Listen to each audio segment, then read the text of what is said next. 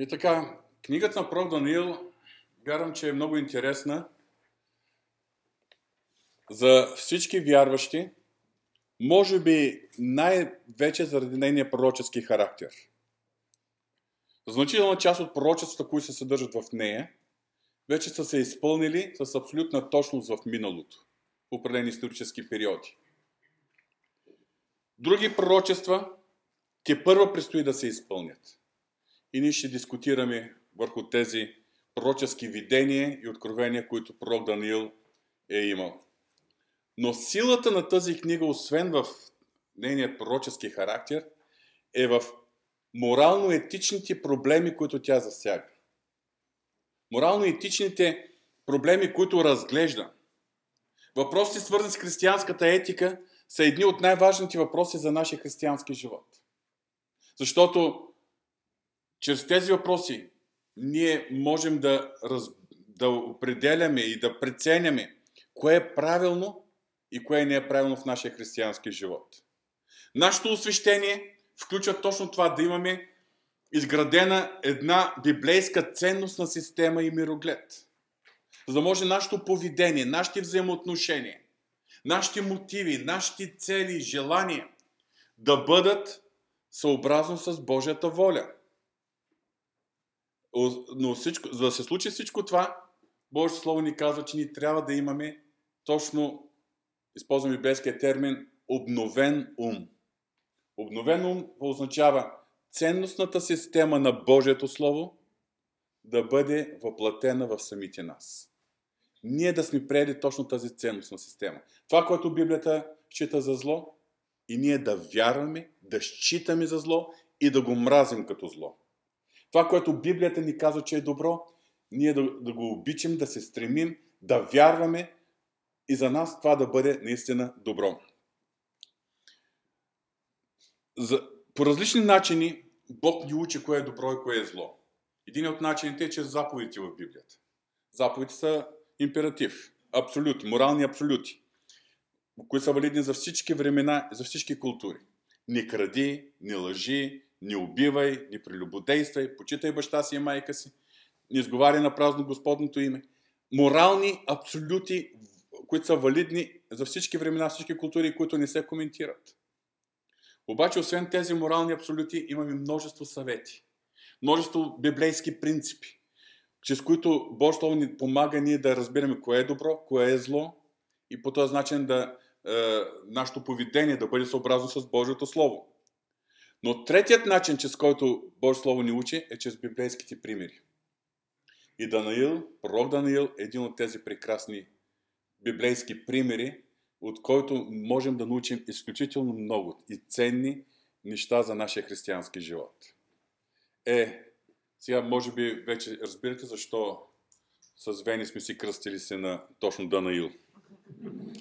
Любим герой от Божието Слово, чрез който Бог много ни говори. Сега, първата глава започва с нова въвеждане в историческата обстановка. Но преди да почнем така, да ви споделя за историческата обстановка, нека най-напред да ви покажа къде е мястото на книгата на пророк Даниил в старозаветния канон. Знаете, че старозаветните книги са общо шейсет и шест. Говоря за тези, които са в протестантската Библия, която не включва неканоничните или така наречените апокривни книги. шейсет и шест канонични книги на Стария Завет. Тези шейсет и шест е, книги се разделят последният начин. Може да запомните така. пет, дванайсет, пет, пет, дванайсет.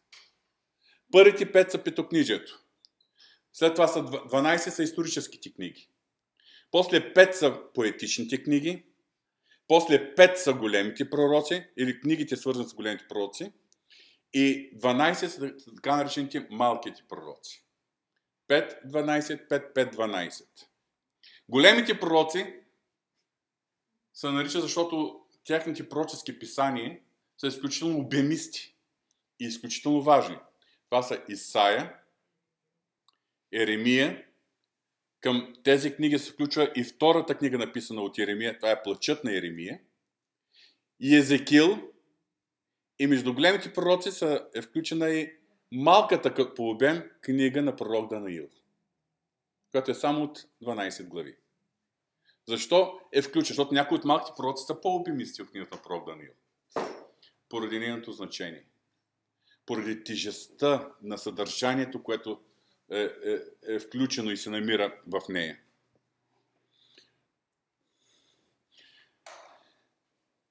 Интересна е тази книга, защото в нея съдържат пророчества за най-великите езически империи, които са съществували в историята, а и за събития, които са свързани с нашето бъдеще. Самият пророк Даниил, както разбираме още от първата глава, е бил пленен от халдейците или от вавилонците, още като е бил в юношеска възраст. Заедно с него и тримата му приятели. Той е преминал този, това обучение, за което четем в първа глава. Явно, че е, император Навуходоносор е бил много мъдър, когато е завоювал дадени държави, дадени народи. Той не само е плечкосвал и се възползвал от богатствата им, но иска да използва и човешкия ресурс. Мъдрите хора, умните хора. Самия Даниил е, вероятно е от знатно еврейско семейство. Според някои предположение, той е даже от рода на цар Езекил, от цар, царската фамилия. Е, той е, след като е бил назначен да служи при император Навуходоносор, той е служил при още пет вавилонски царе. Навуходоносор и още пет, общо шест е, вавилонски царе. След това е служил в администрация на Мидия, мидийския император Дари и персийския Кир. Тоест, неговото служение в държавната администрация на две империи, казвам две, защото мидяните и персите са имали една общ, един конгломерат, един съюз, държавен и военен съюз и са имали една обща администрация. Той е служил в продължение на около шейсет и пет години. Може да си представите колко трудов стаж е имал. Значи, събитията, описани в книгата, се развиват във Вавилон. И се развиват в продължение на тези седемдесет години на пленничество, което е пророкувано от пророк Иеремия в Иеремия двадесет и пета глава единадесети стих. Сега, няколко дати и цифри. Той е бил пленен през шестстотин и пета година преди Рождество Христово. Тук в глава първа накрая се казва, че той е служил до първата година на цар Кир. Това е било петстотин тридесет и девета година след, преди Христа, а в десета глава, първи стих, се казва, че той е получил откровение по време на, през третата година от цар Кир. Значи през петстотин тридесет и шеста година преди Христос. Според някои, предполага, че той е живял до петстотин и тридесета година преди Христос. Тоест, той е починал на възраст, вероятно, над осемдесет години. Книгата на пророк Даниил се разделя на три части и е писана на два езика. Единствената книга в Библията, която е писана на два езика. Започва с еврейски език от първата глава, която прочетохме, до втората глава, четвърти стих е на еврейски език. После от втора глава, пети стих до седма глава, включително, е на халдейски език, на арамейски език, който се е говорил в Вавилонската империя.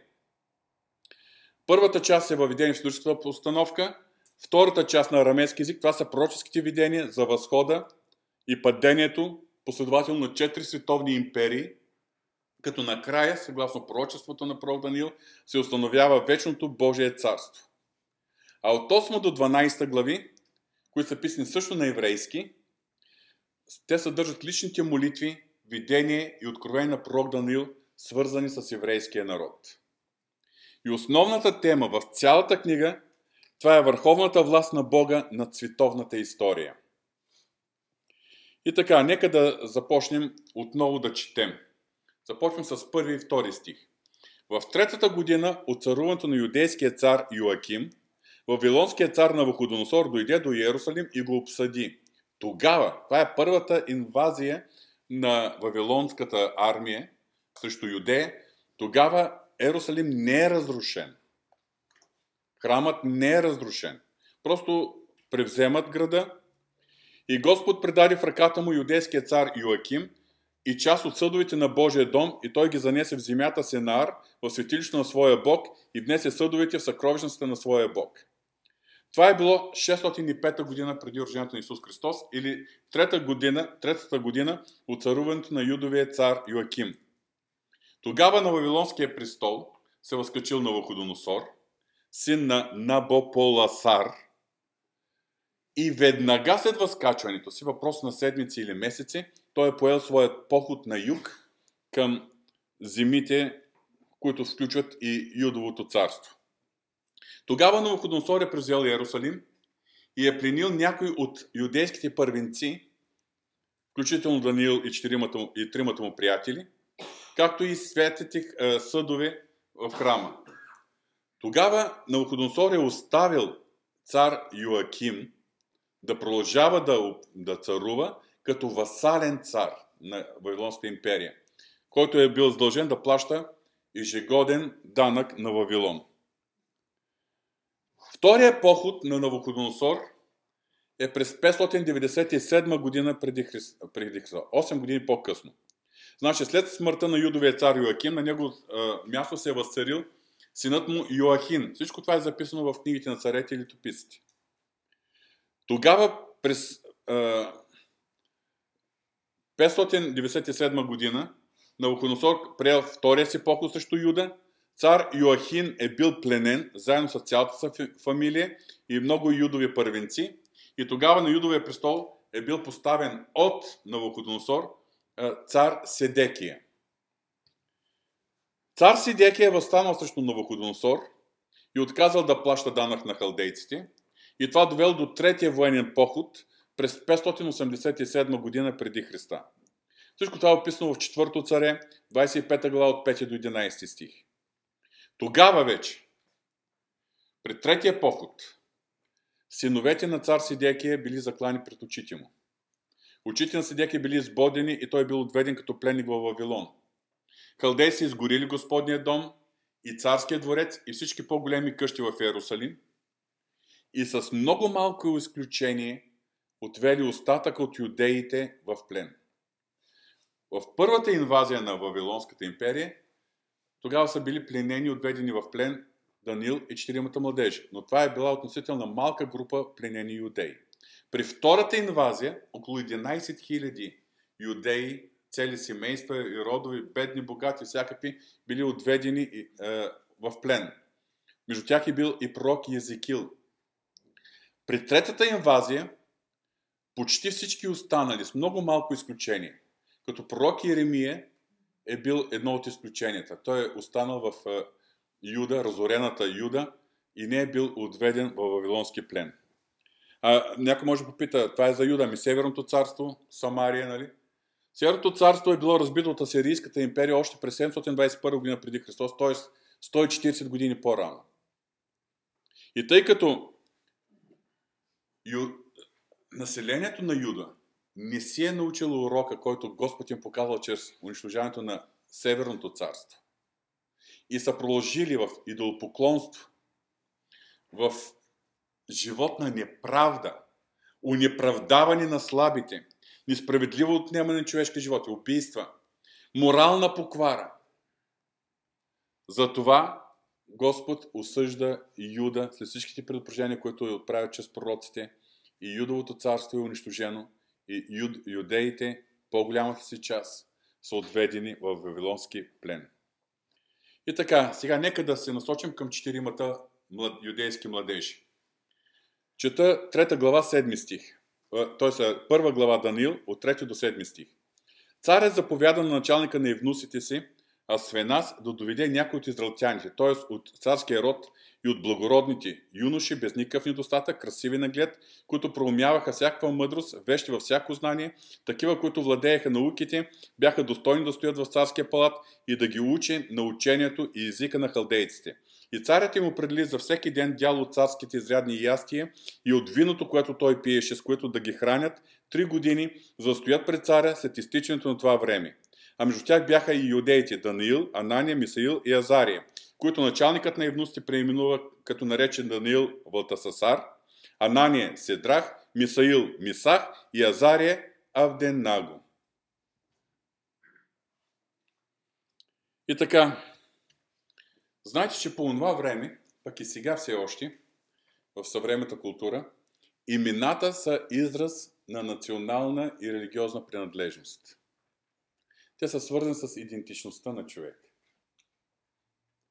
Едно от първите неща, които началника на евнусите, по нареждане, естествено, от Навуходоносор е направил, е да се опита да обезличи тяхната юдейска идентичност, като им промени имената.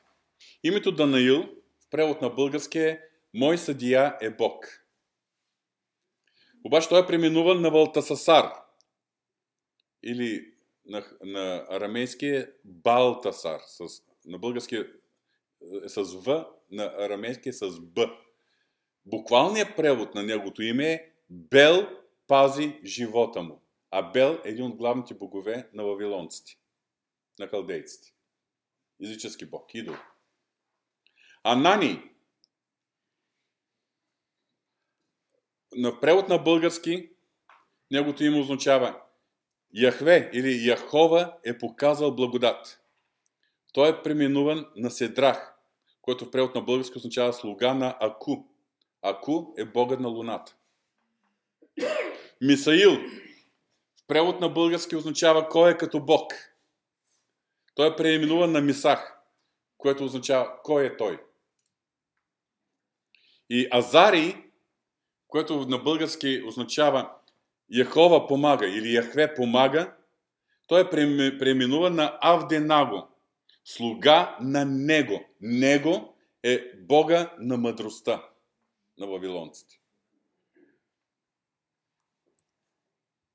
Значи възродителният процес, ето кой го е измислил.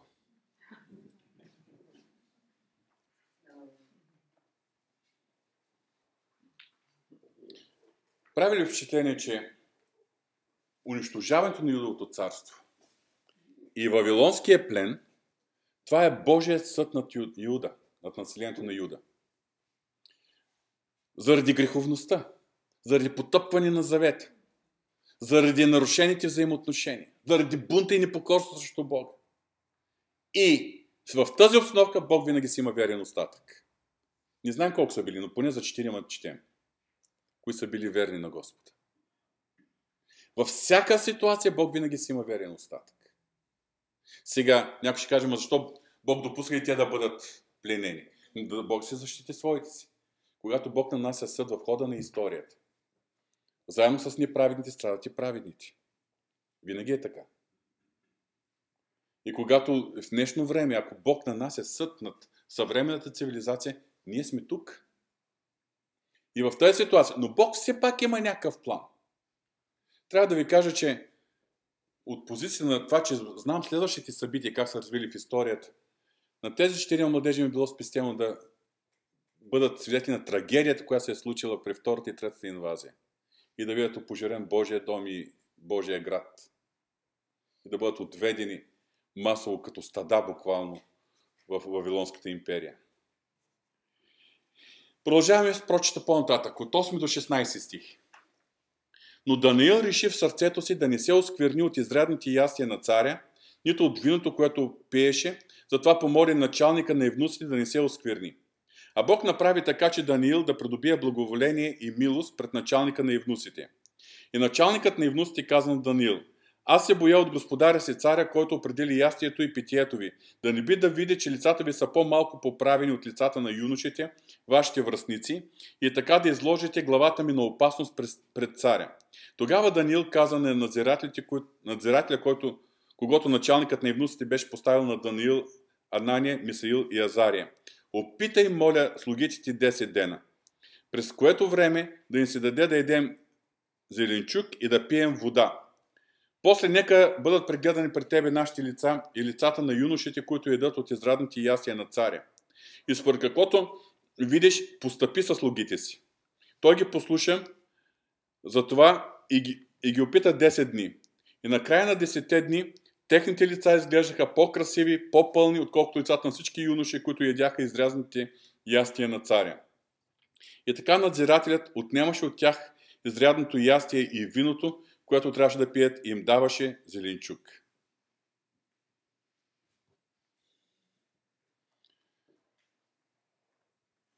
Тук виждаме нещо много ценно. Даниил реши в сърцето си. Даниил реши в сърцето си да не се оскверни от израдните ястия на царя. За да остане човек посветен на Бога, за да му стане верен, независимо каква цена ще плати, това започва с решение в сърцето. Започва с решение в сърцето. Даниил реши да не се оскверни. Защо е имал опасно да се оскверни? Защо той не е желаял месото, изрядните ястия, виното на царската трапеза? Сега, трябва да се признаем. Ако някой от нас, съвременните християни, знаем в момента нашето ниво, нашата устойчивост, попадне в такава обстановка и буквално бъдем задължени да едем и да пием това, което ни се слага, и ще кажем ми, аз каква вина имам? Задължен съм. Нали? Трябва да почитаме властите. Забележете, Даниил е бил готов на всичко, само и само да се опази и не оскверне. И той ни описа своите, своето име, халдейското име. Той се представя като Даниил. И на своите приятели не ги споменава като с халдейските им имена, а Анания, Мисаил и Азария. Тоест в тяхното съзнание, тяхната идентичност, че те принадлежат на Божия народ. Те имат особен призив. Те са в особен завет с Бога. Те имат особено посвещение на, за святост, която Господ е определил. И тогава Даниил взима това решение. Но това решение се отнася за четиримата. Да не се осквернят. Защо оскверняване? Защото халдейци са едяли месо, което е било забранено за израелтяните. В Левит единадесета глава е описана диетата, която Бог позволява е, израелтяните да имат. И една от причините Бог да даде такава диета, някои нали, слагат, така предполагат такива причини, че от хигиенна гледна точка, кои храни са полезни, кои не са полезни. Всичко това може би е верно, но една от причините е, Бог е желаял юдейския народ да има храна, която е различна от храната на околните племена и народи. За да не може юдеин да седне на една трапеза с езичник. Защото на трапеза става общението. На трапезата стават, е, вече се изгражда близост и така нататък. А Бог е искал юдейския народ да остане верен и защитен само за него. И затова дава такава диета, която е различна от диетата на, на езическите народи. Точно забранената диета за, за Даниил и за юдеите му се сервира на трапезата в двореца на Навуходоносор. Първото нещо, той не желае да наруши Божията заповед относно диетата. Второ, както масово езическа практика в много езически народи, за това нещо пише апостол Павел в Коринската църква, много по-късно. Но и по това време месото, преди да отиде на нечия трапеза, то се е посвещавало на езическите богове. Преминавало през олтарите. Било е жертво, пренасено в жертва. И след това тръгва вече е, по домовете на, е, на народа, съответно и на царя и така нататък. Един Божий човек няма да се оскверни с храна, пренесена е, на, идол, е, на идолите, идоложертвено. Точно в Първо Коринтини осма до десета глави апостол Павел е, е, разчерпва този въпрос и дава инструкции към Коринската църква и ние може да принесем тези негови съвети и принципи и за нашето време. Как ние да не допускаме да приемаме храна, която по някакъв начин е била принесена на бисовете. Например, в нашето ежедневие. Какво ще кажете това за раздаване за Бог да прости? За мен това е точно близо, точно в тази категория. Яден на идоложертви. И аз вярвам, че един християнин не би трябвало да направи компромис. Не става просто да ни еде храна, но която е наречена, или да изрече тези думи. Ние трябва да, да, да проповядаме другата истина, че Бог прощава, докато човек е жив. И така нататък. И забележете, понякога, не понякога, ние, ние, ние като вярващи, трябва да сме много неясно с тази дилема, която съществува пред нас. Светът, в който живеем, светската култура, в която живеем, е езическа култура. Може да няма такива божества и храмове, каквито тогава имало в Вавилонската империя или в останалите околни на юдеите народи. Но днеска идолопоклонството е широко разпространено. И към нас Божие Слово е толкова ясно и категорично. Не обичайте света, нито каквото е на света. Ако обича някой света, в него няма любов към Отца. Сега как да го тълкуваме, да тълкуваме тези думи? Няма нужда от тълкуване. То се е казано направо. Ама какво иска да каже апостол Йоан? Ми когато иска да го каже, го е казал. Когато Бог му е открил да каже, го е казал. Тук не може да има е, различни тълкувания. Какво значи? Ми Яков, Яков четири четири. И забележете, Яков е много по-приперлив в езика си. Той се обръща към такива хора и каза: прелюбодейци! Не знаете ли, че приятелство със света е вражда против Бога? И тъй, който иска да стане приятелство на света, става враг на Бога. Който иска да стане приятел на света, става враг на Бога. Няма начин християнин да се остане християнин и също време да се възползва от всичко, което в този свят предлага, и приятелите му, средата му в света, да не може да разбере, че е християнин. Няма начин това да се получи. Ние сме различни. И ние това го виждаме в примера на Даниил и на тримата негови приятели, които са решили сърцето си да не се осквернят. Сега, в този случай виждаме Божията подкрепа на Даниил и тримата младежи. В този момент Бог им дава благодат, не само да издържат и да имат тази решимост, но Бог ги благославя така, че те да не бъдат ощетени. Девети стих. А Бог направи така, че Даниил да придобие благоволение и милост пред началника на Евнусия. Това е първо. И петнайсети стих. И на края на десетте дни техните лица изглеждаха по-красиви и по-пълни, отколкото лицата на всички юноши, които едяха от израдните ястия на царя.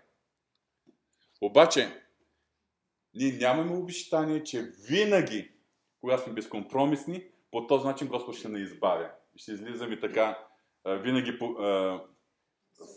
с така вдигнати чела от всяка ситуация. Защото в самата книга на пророк Даниил виждаме, че в други случаи е трябвало да преминат тримата през огъня, а Даниил през рова на лъвовете. Тоест, ние сме призовани да бъдем твърди, непоколебими, да бъдем безкомпромисни, да имаме този менталитет, да не се оскверняваме от, изрядни, от изрядните ястия на царя или да не се оскверняваме от този свят, но в същото време Uh, даже в момент ще трябва да платим цена. Трябва да бъдем готови да платим цена. И когато сме готови да платим цена, Господ пък има начин как да ни възнагради за това.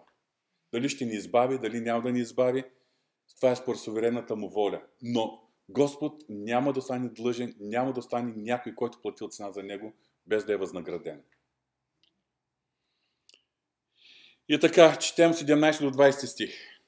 А на тези четири юноши Бог даде знание и разум във всяко учение и мъдрост. Вижте, особеното Божие благоволение над тези четирима младежи.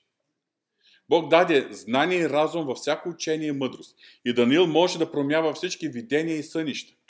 Накрая на дните, когато царят беше заповядал да ги въведат, началникът на Евнусите ги въведе при Навуходоносор. След като царят разговаря с тях, между всички тях не, е, не се намери подобен на Даниил, Анания, Мисаил и Азария. Затова те стояха пред царя. И във всяко дело, което изискваше мъдрост и проумяване, за което царят ги попита, ги намери десет пъти по-добри от всички влъхви, вражалци, които бяха в цялото му царство. Бог възнаграждава безком, безкомпромисността. Освен, че Даниил и четиримата младежи са имали благоволението на ев... началника на евнусите за тяхното желание, виждаме, че те не са останали по-назад, нито в физическо отношение, от, заради по-постната храна, която са се хранили, нито в умствено отношение и в знание. Бог възнаграждава. И Бог и днес благославя тези вярващи, които са решили в сърцето си да не се осквернят от този свят и да не направят компромис в своята християнска вяра.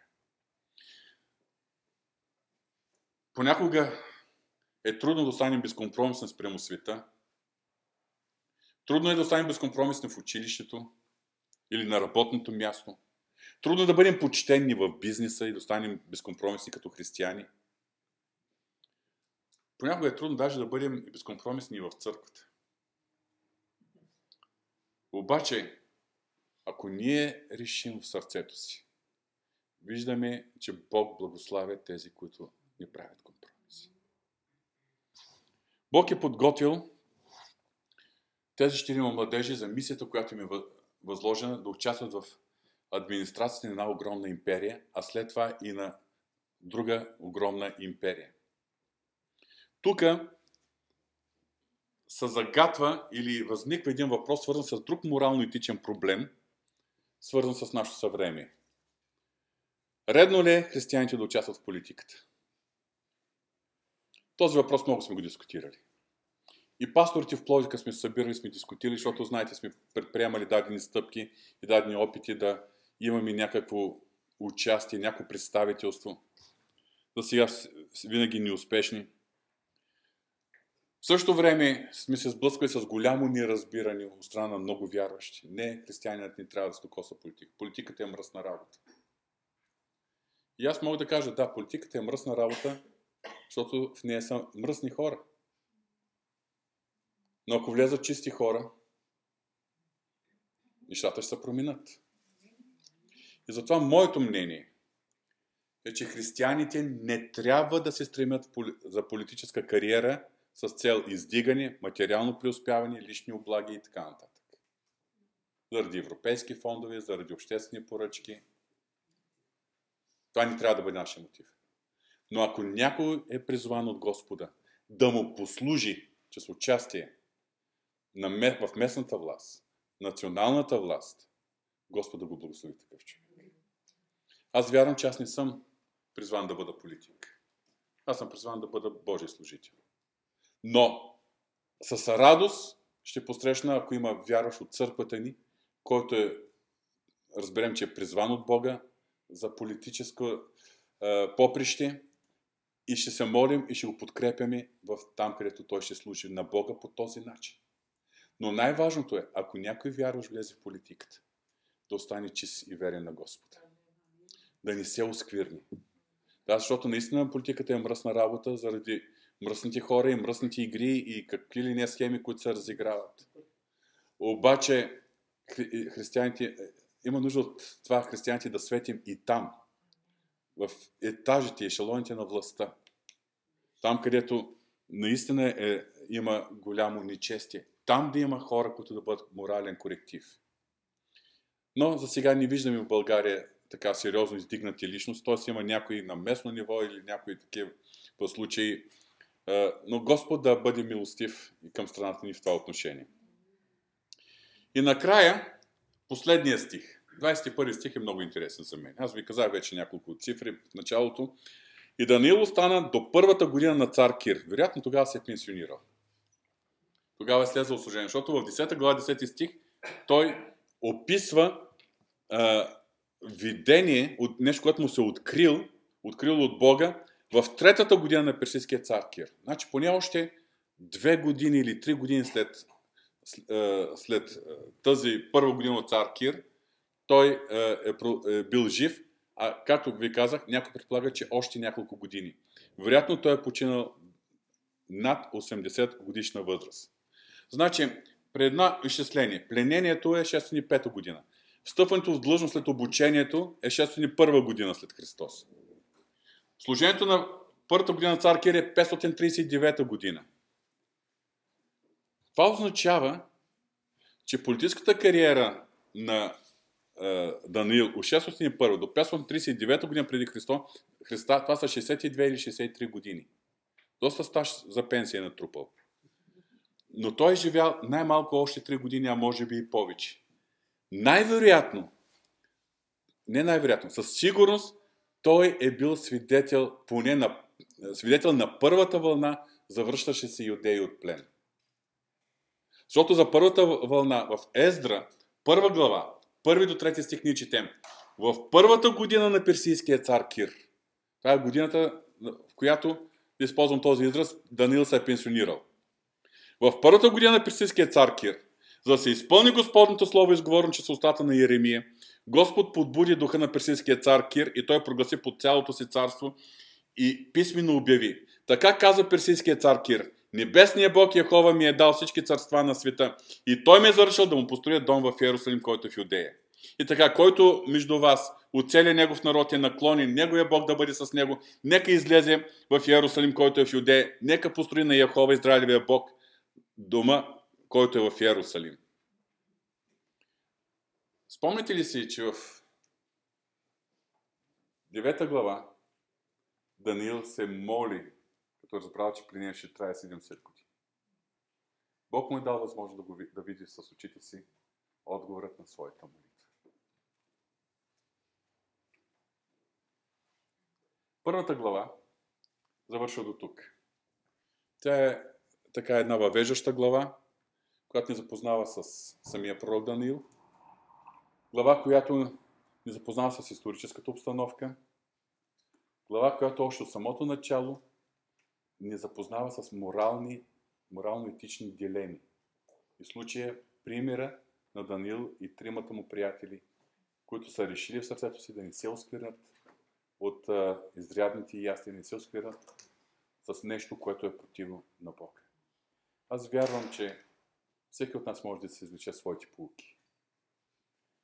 Ако Господ ни подари следващата седмица, ние ще примем разглеждането на втората глава, която вече има сериозен пророчески елемент. И тогава вече ще коментираме за империите, които са се въздигали и са, са падали в историята до, а, в миналото, а и това, което се очаква в настоящето. Сега искам да ви помоля да наведем главите си, да благодарим на Бога и Бог да благославя своето слово. Татко святи, благодаря ти за този светъл пример. Благодаря ти, Господи, че чрез този младеж и неговите приятели ти ни показваш какво означава човек да, е, да има тази решимост, да не се оскверни от този свят, от тази езическа култура, от всичко, което ти не обичаш и е мерзост пред теб.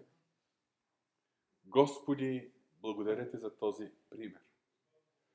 Единствено нещо, което може тази вечер да те молим, Боже, искаме да имаме и ние такава решимост. Моля те, така да запалиш рев, ревност в сърцата ни. Че наистина да имаме решимост, абсолютна решимост, да се пазим от всичко, което не е угодно на Тебе. Да не се оскверняваме от всичко, което този свят ни предлага. И по този начин да останем чисти пред Тебе. Дори ако трябва да плащаме цена, но да не допуснем компромис. Боже, благодаря Ти, че Ти знаеш как да благословиш. Ти знаеш как да дадеш сила. Ти знаеш как да излезеш благодатта си, когато ние имаме тази решимост. Господи, благодаря Ти. Моля Те, благодатта Ти да бъде изобилна над всеки един от нас. В името на Исус. Амин.